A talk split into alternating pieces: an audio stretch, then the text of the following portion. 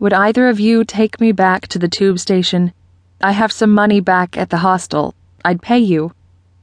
Neither of them replied. Chaos opened a wooden door set in one of the stone walls. Inside, she could see a spacious bedchamber. If you guys are too busy, I think I remember the way myself. I'm just going to find the doorman. Chaos and Shade stepped in front of her, blocking her exit. Bile rose in her throat, and she nearly vomited. She really had thought that she would be free to leave. Lord Killian was pushy, and Kiernan was a jerk, but she hadn't thought they were dangerous. She considered her options. The doorway to the bedroom was behind her. Chaos's sharp wingtips almost touched the floor, but there was a gap underneath Shade's left wing. She darted toward the space. Shade shoved her into the chamber. The door slammed shut, and Meghan could hear the grating of a deadbolt sliding against wood. She tried to pull the door open, but it would not budge. The anxiety she had felt walking through the dark tube tunnels returned, her heart pounding, thoughts racing, and body tingling with uneasiness. Why had Kiernan brought her to the underground? What were they going to do? All kinds of nightmarish scenarios raced through her mind. Trying to calm herself, she surveyed the room.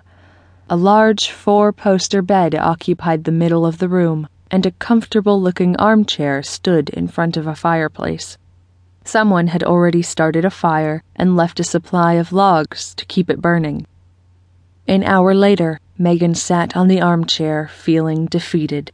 She had spent the initial 30 minutes of her captivity unsuccessfully attempting to force the lock on the door. For the next 20 minutes, she had yelled for help. Her screams had reverberated off the stone walls of the chamber but not a soul had come to help her.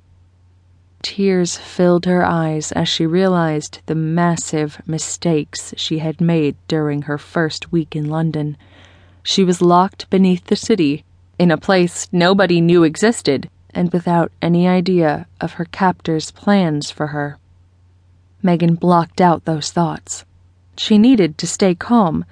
Imagining all the what could happens would only distress her. She had fallen for Kiernan's charm, and he had lured her to the underground. Feelings of bitter betrayal flooded through her, and tears fell. Lost in her thoughts, she didn't hear someone enter until the lock slid back into place. Startled, she turned to find Kiernan behind her. Why did you lure me down here? Why am I locked up? Why me?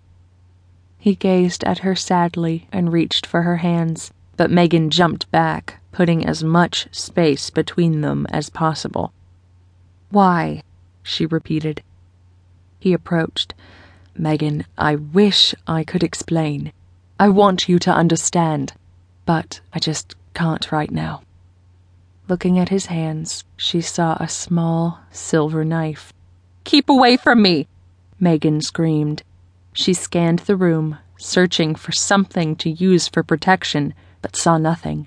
Terror bubbled up inside her. Kiernan stepped closer, raising the knife. He looked at her with those eyes the perfect shade of blue. And she found herself not resisting. She felt Kiernan take her hands and draw her toward the armchair. He sat down, lowered her onto his lap, and placed the knife against her neck. Meghan had always thought she would be the kind of girl who fought vehemently if attacked. She did not realize that terror could immobilize her. Kiernan whispered, I am so very sorry. She felt the sharp edge of the knife cut into her neck and was aware of blood seeping out the edges of the small cut. And then Kiernan's mouth descended upon her neck.